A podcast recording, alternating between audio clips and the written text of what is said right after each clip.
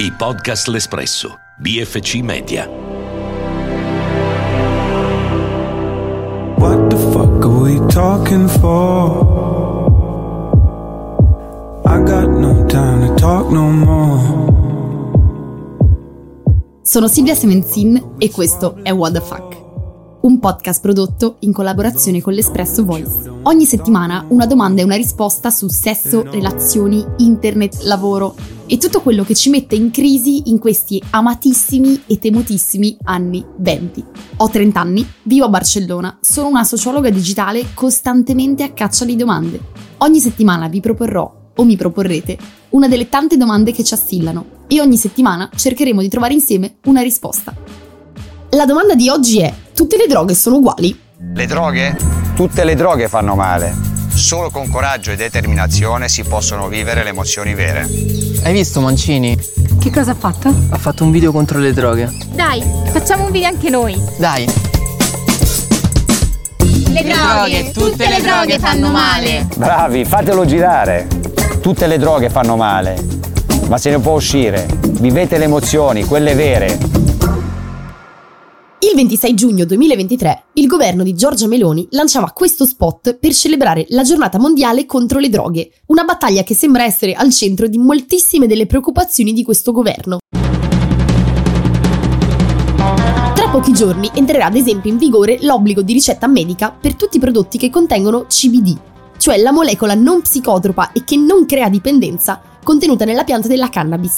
Una molecola che dal 30 ottobre verrà equiparata alle sostanze stupefacenti a rischio abuso.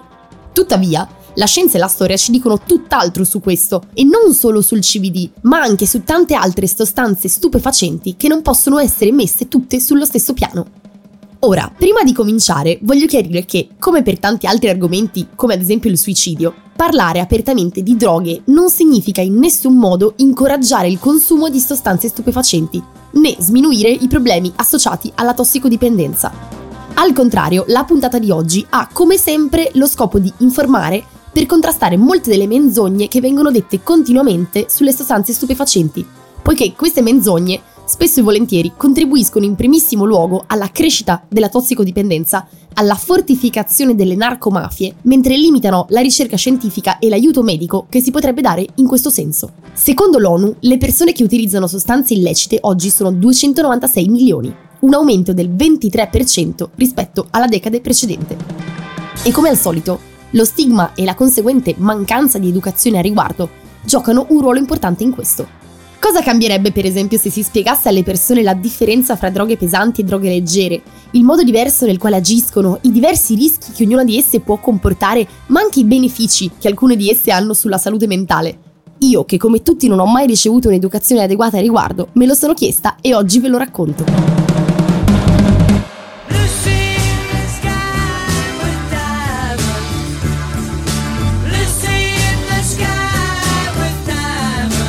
Lucy in the Sky with Diamonds. Lucy in the Sky with Diamonds. Lucy in the Sky with Diamonds è una delle canzoni dei Beatles più discusse e controverse, poiché nella cultura popolare è stata per molto tempo considerata un inno all'LSD e alle esperienze psichedeliche.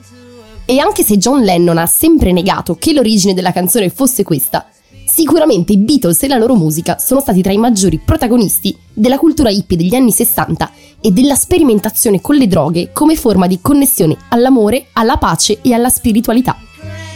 La storia e gli usi di alcune sostanze psichedeliche, tra cui appunto l'LSD o la psilocibina, l'MDMA e la mescalina, è stata esplorata anche nel libro e omonimo documentario di Netflix Come cambiare la nostra mente dell'autore Michael Pollan.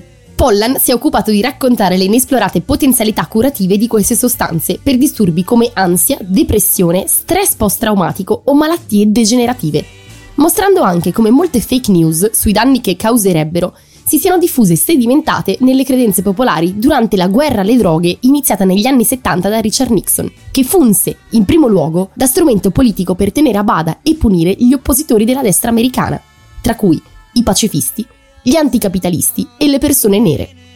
La guerra alle droghe diede inizio a 50 anni di politica proibizionista e repressiva nei confronti di qualsiasi utilizzo di sostanze stupefacenti non autorizzate, senza distinzione, causando così un sovraffollamento delle carceri, ma soprattutto il blocco di centinaia di studi e ricerche che indagavano sulle possibili proprietà mediche di queste sostanze che oggi potrebbero aiutarci laddove i farmaci tradizionali non arrivano.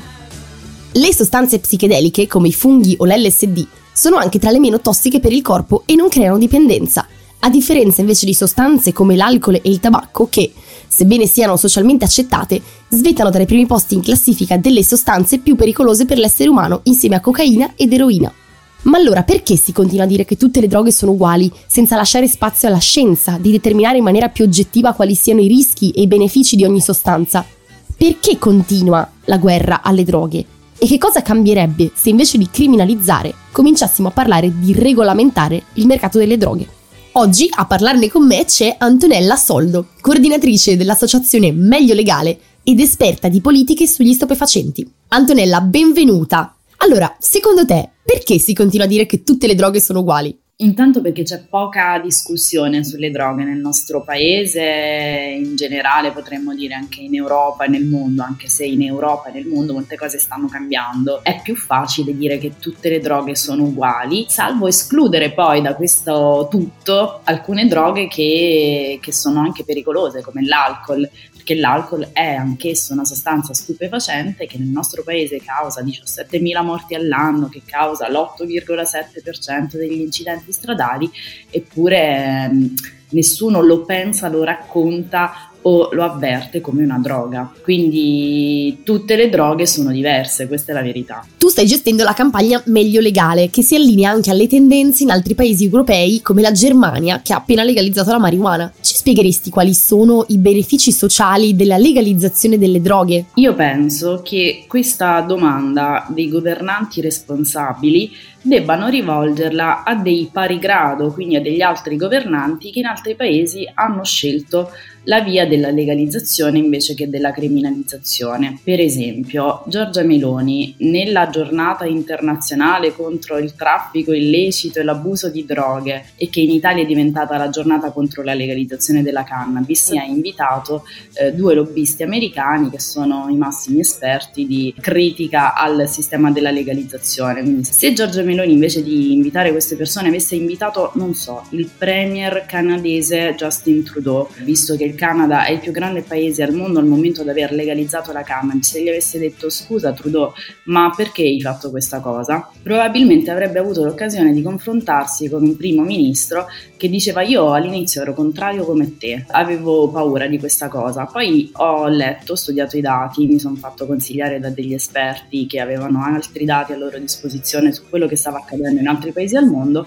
e ho capito che per il bene dei giovani è meglio legalizzare, perché intanto si riduce o si contiene fortemente il consumo di sostanze da parte dei minori. L'Italia è uno dei paesi europei con la più alta percentuale di consumatori tra i minori, cioè non è che queste leggi così severe che abbiamo, così punitive, che qualcuno vuole ancora inasprire col decreto Caivano, mandare in carcere un ragazzino per il possesso di cannabis.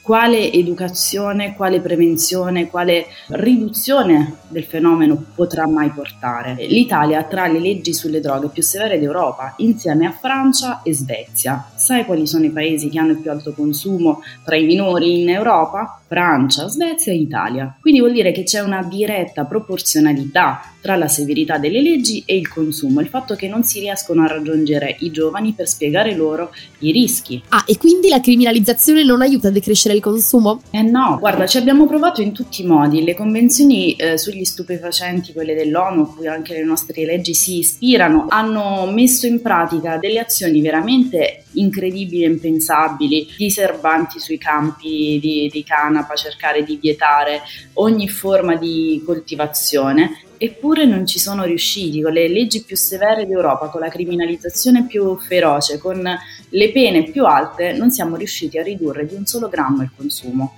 Torniamo all'Italia, cioè il consumo di cannabis è costante da 30 anni a questa parte, se non in lieve aumento, insieme all'aumento del consumo di altre sostanze, perché poi cosa accade? Che facendo di tutta l'erba un fascio, per spaccio in questo paese si rischia la stessa pena, si rischiano fino a 20 anni di carcere, sia che tu spacci la cannabis che spacci la cocaina, quindi è ovvio che uno spacciatore che deve rischiare quella roba lì, dice, spaccio la sostanza più pesante insieme a quella più leggera perché magari mi rende di più, costa di più e guadagno di più. Qui c'è un paradosso, uno dei più grandi paradossi, che è veramente da irresponsabili non sciogliere, perché il consumo di cannabis non è reato né di altre sostanze nel nostro paese, però se tu la coltivi rischi il carcere fino a 6 anni, e quindi è come se lo Stato proteggesse, promuovesse e tutelasse il monopolio delle mafie dicendo ok, puoi fumare la cannabis, però l'importante è che non te la coltivi, ma che la vai a comprare dallo spacciatore. È l'unico modo in cui io non ti metto in carcere. Si comincia con uno spinello e si arriva all'eroina. Questo è un preconcetto ottuso e dannoso che sicuramente non è né d'aiuto né a combattere né a prevenire le dipendenze, ma che invece funziona molto bene quando si tratta di propaganda e di consensi elettorali, al punto che quasi nessuno è disposto a metterlo in discussione. Parificare le sostanze stupefacenti non è soltanto un esatto, è un po' come mettere sullo stesso piano una polmonite e un raffreddore, perché sono entrambe malattie. Tutte le droghe fanno male se assunte in maniera leggera e inconsapevole, ma i danni che provocano sono diversi in base a cosa e come viene assunto, alla quantità assunta e anche al tipo di effetto. Mantenendo però il tabù sulle droghe, continuerà a non esserci controllo sulle sostanze e le persone continueranno a drogarsi come hanno sempre fatto, in uno spazio d'ombra e di solitudine, con il beneplacito delle mafie. Se vogliamo evitare morti per ignoranza, sarà fondamentale allora riconoscere e supportare su tutto il territorio nazionale i livelli essenziali di assistenza per quanto riguarda la riduzione del danno e cambiare la visione pubblica sull'uso delle droghe, considerandola come una questione di salute pubblica e benessere personale, piuttosto che come un esercizio di applicazione della legge e un facile modo per ottenere consensi. Avere accesso legale e controllato alle sostanze è un diritto politico, come dichiarato anche dall'ONU, anche perché, come dimostrano le esperienze di paesi come la Svizzera o come il Canada, citate da Antonella, a maggiore legalizzazione corrispondono maggiore cura, maggiore prevenzione e maggiore salute pubblica. E poi, come scrive Paul Preciado nel suo Testo Tossico, il corpo può essere anche un luogo di sperimentazione di fronte a regole e leggi che non nascono necessariamente per la salvaguardia dei diritti e della dignità delle persone. Ricordiamoci che in un mondo lavoro-centrico anche lo svago è una forma di resistenza politica, in barba alle norme anti-rave.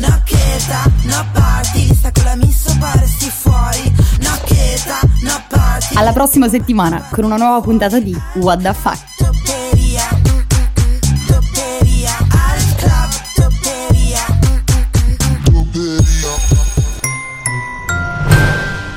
Podcast L'Espresso, BFC Media.